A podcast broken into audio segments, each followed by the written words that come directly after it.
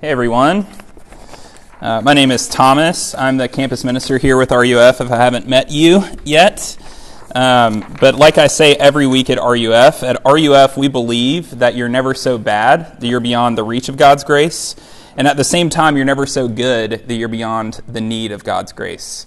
Uh, and what that means is that God's kindness to us in Jesus is the most important thing uh, that you need to know uh, during your four years in college and for your entire life.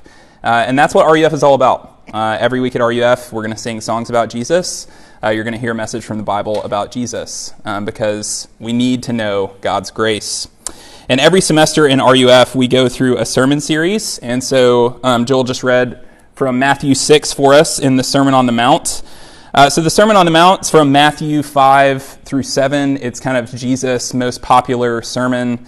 Uh, a lot of common sayings that we have come from the Sermon on the Mount. That's how kind of integrated it is into our imagination, specifically in the West.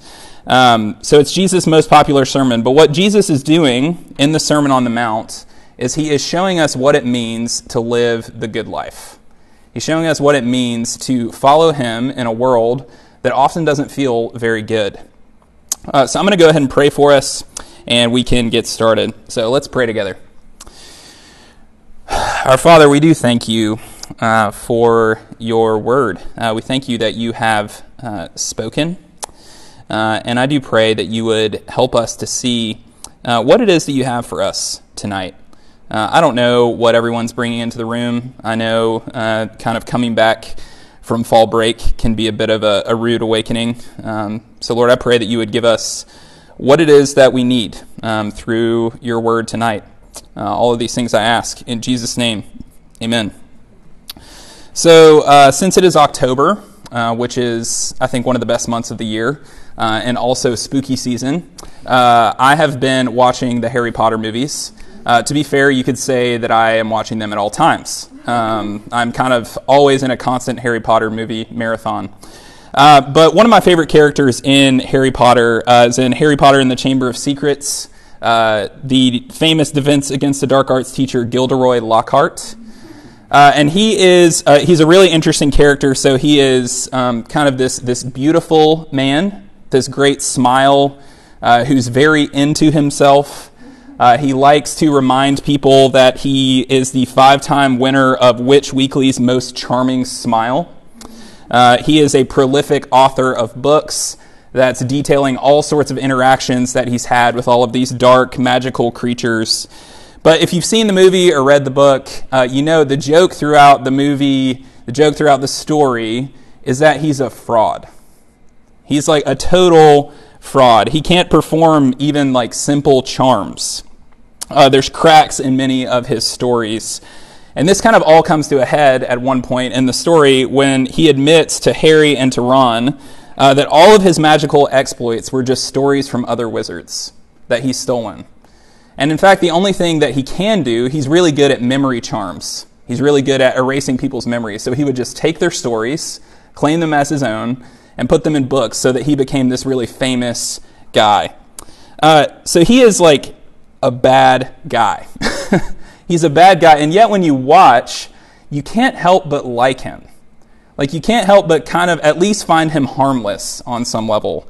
Uh, and I think even though he's a fraud, it's kind of hard to dislike him. It's not hard to relate to him. Or maybe another example of, of this sort of thing uh, Kelly Kapoor from The Office. Uh, they're doing kind of their New Year's resolutions, and her New Year's resolution is get more attention by any means necessary. right? Like that's that's narcissism, but it's funny and it's kind of relatable on some level. Uh, I think the reason why these characters feel so relatable is because we recognize a similar desire in ourselves. Uh, we may not be a total fraud like Lockhart or a self obsessed person like Kelly from The Office, but we all desperately long to be seen. We all desperately long for people to look at us and to like what they see. It's why we spend so much time uh, crafting our social media presence like making sure that we have the, you know, the perfect angle, the perfect caption. Or maybe conversely, it's why we try to make it look like we don't spend that much time crafting our social media presence, like having the perfect ironic caption, pretending like, well, I'm just kind of over this whole Instagram thing. Or maybe it's even deeper. It's why we purposefully don't have Instagram and we like tell people that all the time. Like, oh yeah, I'm not on Instagram. Or it's why it's why we spend so much time looking in the mirror every day. Everybody does it. It's why we exaggerate the details of a story because we know that it's funnier if we embellish things a little bit. It's why we spend so much time on schoolwork because we want to be seen as someone who is good, someone who, who is accomplished. See, in our passage tonight, Jesus is speaking directly to this longing that we have, this longing to be seen, this longing for someone to look at you and to like what they see. Uh, and he kind of hits this right away at the beginning of the passage. In 6 1, he says, Beware of practicing your righteousness before other people in order to be seen by them. Uh, and Jesus, in this passage, is going to address kind of this question of how can we be seen? How can we be seen? It's something that we all long for. How can we do it? So, in our passage, Jesus lays out two different ways to be seen. Uh, the first is the way of performative spirituality, and the second is the way of authentic spirituality. So, the way of performative spirituality and the way of authentic spirituality. So, in this passage, uh, Jesus, kind of just to set it up before we jump in, um, he gives kind of three sections here that are all centered around these three common uh, practices that every religious person at the time would have done. Uh, in fact, there, there are religious practices that every religious person nowadays does as well. Uh, he talks about uh, giving, like giving alms, giving money to the poor. Uh, he talks about praying, basically talking to God, and then fasting. And these are, you know, three practices that, that were common. And, and in kind of talking about each of these practices, he's setting up a contrast between performative spirituality on the one hand and authentic spirituality on the other. So, as we look at performative spirituality and authentic spirituality, we're going to kind of ask for each of these uh, what does it look like and what does it feel like? So, what does performative spirituality look like and what does it feel like? So, first off, let's consider this performative spirituality here. What does it look like? Uh, in the passage, if you were listening as uh, Joel was reading, uh, Jesus uses a word uh, three times here. He says, uh, he calls people hypocrites three times. Uh, and this is a word that we're pretty familiar with in our culture. Um, when I say hypocrite, uh, I imagine what comes to mind um, are any number of people who are trying to kind of project that they live a certain way, uh, when in reality they live a completely different way. Or maybe you think of like a big, you know, multinational, multi-billion company that like tries to project that it's ethical uh, when in fact they are like exploiting people in foreign countries, having them make stuff. Uh, we're, we're, con- we're kind of familiar with this idea of hypocrisy. Um, but the word that Jesus uses here for, for hypocrite, it was originally a term that described actors in the theater. Uh, so it, it described something that was kind of appropriate. It's appropriate for an actor in the theater to portray someone that they're not. That's what makes them a good actor. But what works in kind of the sphere of the theater is a terrible thing when it comes to spirituality. And that's what Jesus is critiquing here. Uh, so, what does this look like? Let's just go through these kind of three categories that Jesus is talking through. Uh, what does it look like uh, to be performative in your spirituality as it comes to giving? Uh, Jesus says in verse 2, uh, he says it looks like sounding a trumpet before you as you give sounding a trumpet as if to say, Look at me, I'm giving. And then when we pray, he says, uh, in praying, it looks like standing and praying in the synagogues and streets in, in a very public way. And then when it comes to fasting, uh, fasting, which is just kind of foregoing food or, or something that you partake of normally in order to kind of have a better understanding of yourself and a better understanding of God. He says that performative spirituality in this way, it, it's looking gloomy. Like it's like kind of playing up how miserable you are. It's like we're kind of to imagine someone who has like a special like outfit that makes them look more miserable. And so they're like, oh, I'm fasting today. I'm going to pick that one. The all black one. That's kind of a little bit distressed. That's what I'm going to pick on the day that I'm fasting. So what we see here is that this performative spirituality on the front end, it looks intensely religious. Intensely religious. Uh, there's giving, there's praying, there's fasting. It checks all of the boxes. And even though Jesus is talking about it negatively here, it can kind of give us the appearance of like authentic spirituality. Like when you see someone who is doing all of the Christian things, it's easy to just assume, oh, well, that person must actually be a Christian, right? But what might this look like, this sort of performative spirituality? What might it look like for us today? It might look like uh, always sharing the Bible verse of the day on Instagram every day. Uh, it might look like uh, screenshotting the fact that you have an unbroken 10 week quiet time streak on the Bible app. Have you guys seen that on the Bible app? It has that. Yeah. Why is that on there? That should not be on there. Or maybe it might look like only listening to, to Christian music and only reading the latest Christian books.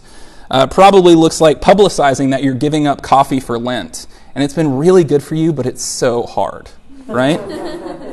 That's what performative spirituality looks like. But, but what does it feel like? What does it feel like? Because it can actually look like authentic spirituality. So, what does it feel like? Uh, Jesus tells you it, it, will feel at times good. Jesus says in this passage that uh, if you embrace this kind of performative, hypocritical way of doing things, you will get the praise of other people. People will see you. People will see what you're doing. They will see the squeaky clean exterior that you're presenting. You will get the praise of others. People are going to celebrate you. But the question needs to be asked is that really being seen in the way that we long for, that we talked about at the beginning? Uh, my old boss uh, told a story um, one time. So he was my old boss was a, a very like let me like encapsulate it this way. He wore like velvet jackets before it was cool. This guy was really, really hip. And so he went to all of these really nice restaurants all of the time. And so he went to this one nice restaurant, uh, and it was kind of like a, you know, five star, farm to table, multiple course meal, the, the type of place that you go to get like a chef's tasting menu. And so the chef, like, moves, like, brings out all the food, and then he just kind of visits around with each table, and then he leaves. Like he doesn't even have to clean up. That's how good this chef is. He just gets out of there.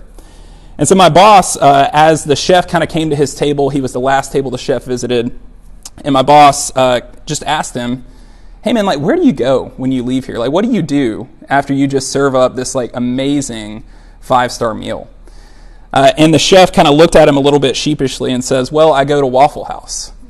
Uh, and if you're unfamiliar with Waffle House, it's uh, in most parts of the country, it's a really like trashy restaurant. it's not very good.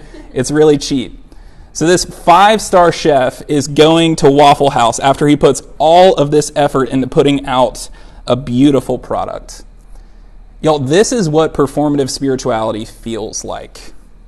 It feels like putting all of this effort into putting out an amazing, beautiful, flawless pro- product and then binging on junk food after. It feels like being seen, but it's not really being seen. People are kind of, they're only seeing the facade that you're putting up. They're not seeing who you actually are. You see, people see the squeaky clean exterior and they praise you for it, but deep down, you know if you're embracing this way of trying to get praise, deep down you know the real you is not the one they're praising. The real you is the one who is binging on spiritual junk food. That's what it feels like. Performative spirituality, it leaves us feeling like imposters. It leaves us scared to be honest when we don't know the answers. It leaves us scared to acknowledge when we've sinned. It leaves us anxiously trying to maintain an unmaintainable facade and gives us the illusion of being seen without actually being seen. So that's the way of performative spirituality. It gives us a little bit of what we're longing for. We kind of feel like we're being seen a little bit, but it doesn't really it doesn't really give us what we want. So Jesus tells us secondly about the way of authentic spirituality. Authentic spirituality. Uh, so, what does authentic spirituality look like? Uh, authentic, it's kind of a buzzword, right? Like, that's what everybody wants. We want to be authentic, we want to be true to who we are. And we think, when we think about spirituality, it can be tempting to think that to be authentic, to be an authentic Christian, uh, means in some way kind of rejecting the, the basic like institutions of the church or, or prayer or reading the Bible or anything like that. We, we kind of have this idea that those are hindrances to an authentic relationship with God. But what I want to say is uh, when we look at this passage, uh, Jesus kind of actually says the exact opposite. Um, he doesn't say, if you pray, if you give, uh, if you fast. Jesus says, when you pray, when you give, when you fast. You see, to be authentic in our spirituality, it doesn't mean rejecting religious devotion. It doesn't mean rejecting the church. Jesus is not advocating that everyone become spiritual but not religious.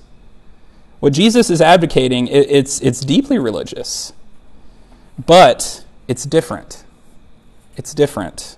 How is it different? Let's look at each of these spheres here. Uh, how is giving different in authentic spirituality? Uh, Jesus says in verses 3 and 4, he says, But when you give to the needy, do not let your left hand know what your right one is doing, so that your giving may be in secret. Uh, what is Jesus saying there? He's saying essentially, when you give, when you give to the poor, uh, when you give to people who need it, uh, you should give and don't really dwell on it that long. Give and then don't think about it. Don't blow a trumpet and draw attention to yourself. Just give. And then with prayer, he says, But when you pray, go into your room and shut the door and pray to your Father who is in secret. Uh, rather than going and praying on the corner to draw attention to yourself, Jesus says, I want you to go to a place where you will not be interrupted. I want you to go to a place where no one can see you, where there's no benefit to it other than the fact that you are praying. pray in a closed room. And then fasting, he says, But when you fast, anoint your head and wash your face, that your fasting may not be seen by others, but by your Father who is in secret. So rather than kind of like making ourselves look miserable when we're fasting, rather than trying to draw attention to ourselves, uh, Jesus says to anoint your head and wash your face. Uh, this would have been a thing that everybody did every day. Um, they didn't take showers very often, so it would have been a normal thing to do at the beginning of the day. Is you anoint your head, uh, to like kind of put some sort of like cologne like thing on you to cover the smell, because again, not everybody showers, and you wash your face. So Jesus is saying on a day of fasting, I want you to do what's normal. Don't draw attention to yourself. Look normal when you fast. So rather than making sure that we're seen by other people, Jesus encourages us to actively go in the opposite direction. To maybe even make sure that you're not seen. Jesus here, uh, the word secrecy and secret, it's repeated. And if you've been here uh, this semester, or maybe if you've just read uh, the Sermon on the Mount, you might be thinking that this sounds a little bit in conflict with what Jesus has said earlier. Uh, earlier in the Sermon on the Mount, uh, in Matthew 5, uh, Jesus says that we are to let our light shine before others, so that they may see our good works and glorify our Father who is in heaven. But here, it seems like he's saying the exact opposite. Why, why is he saying that?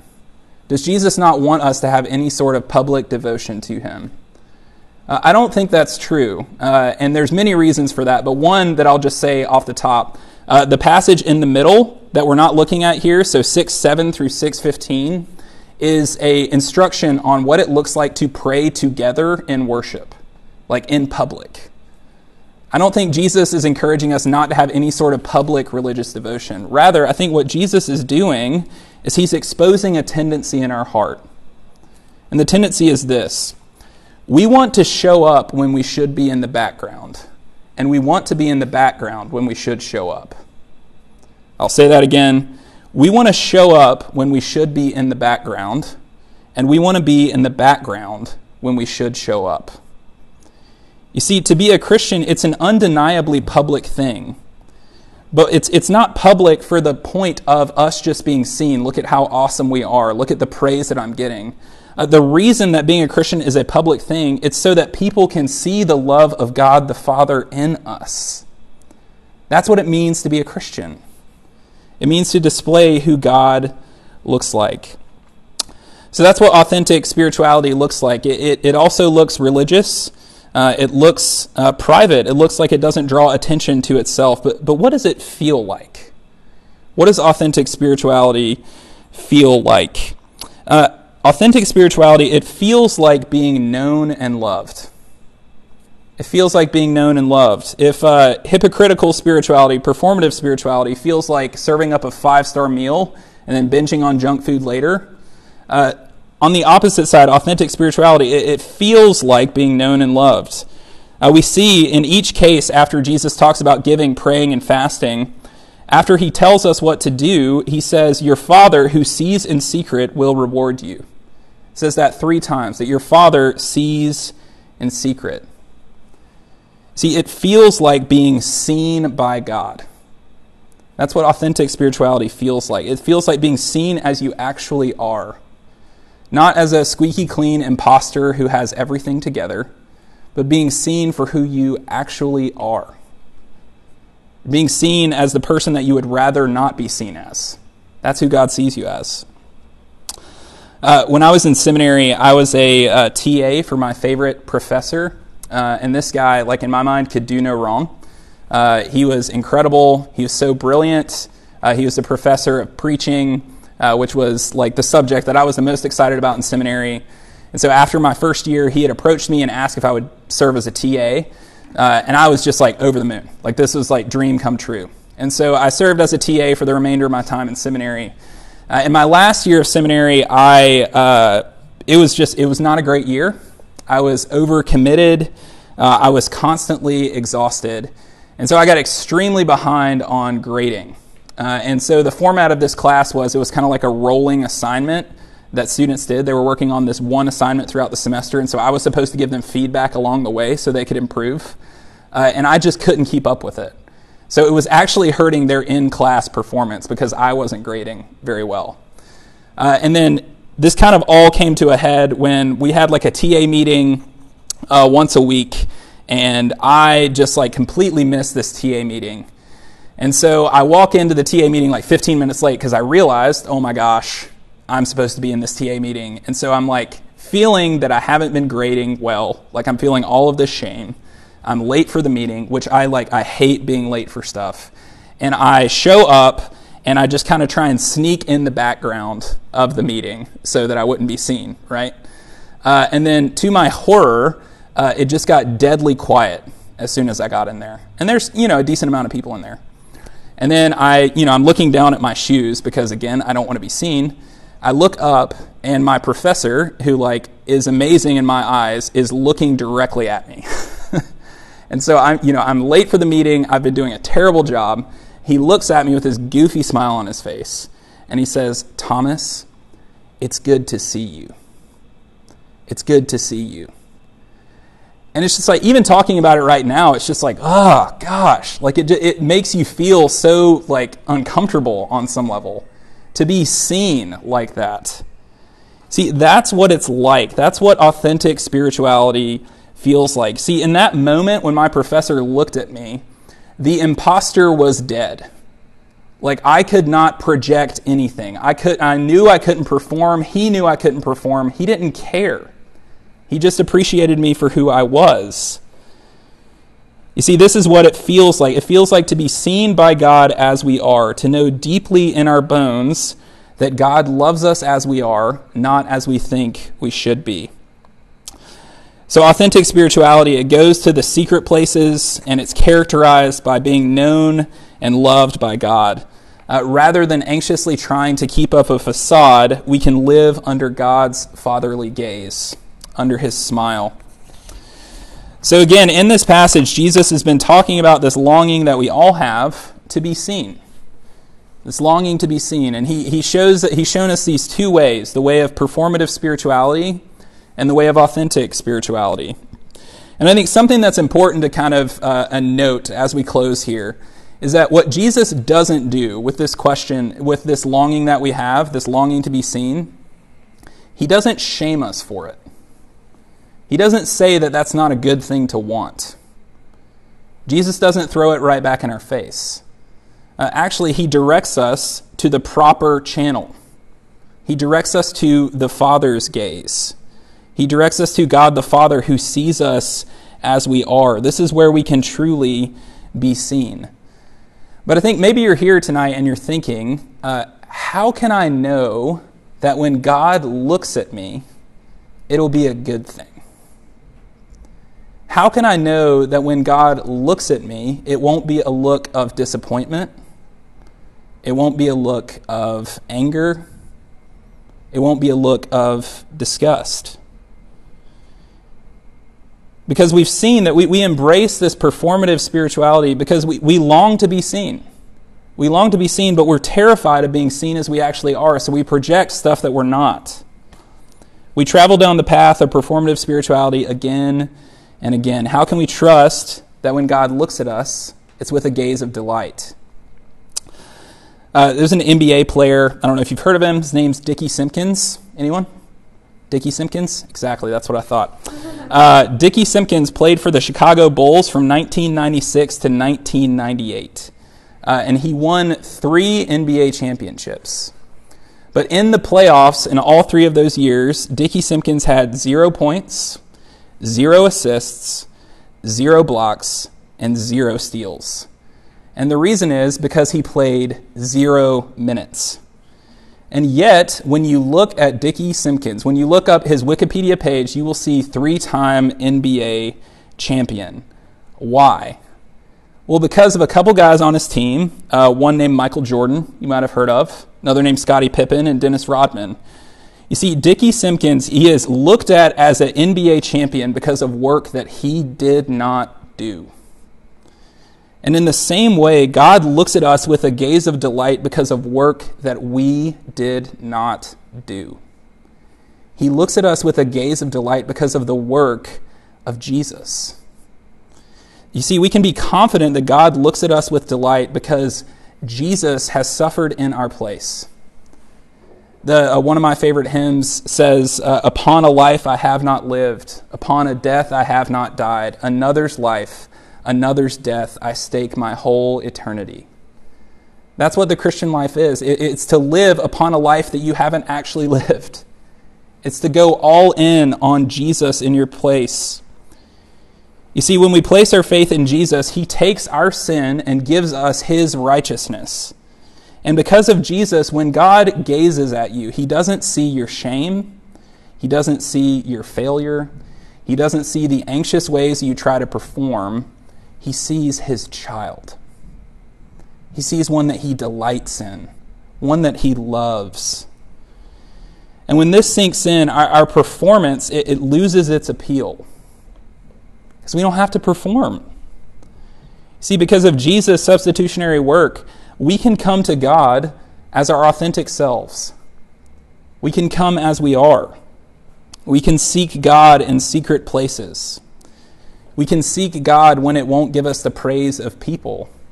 Uh, we can seek God when it's going to make us enemies. We can come to God not with our resumes, but with our wounds and with our sin. We can come to God as our Father and not as our employer. Friends, because of the work of Jesus, we can know God as Father. We can know that when He looks at us, it is with a gaze of delight. Amen.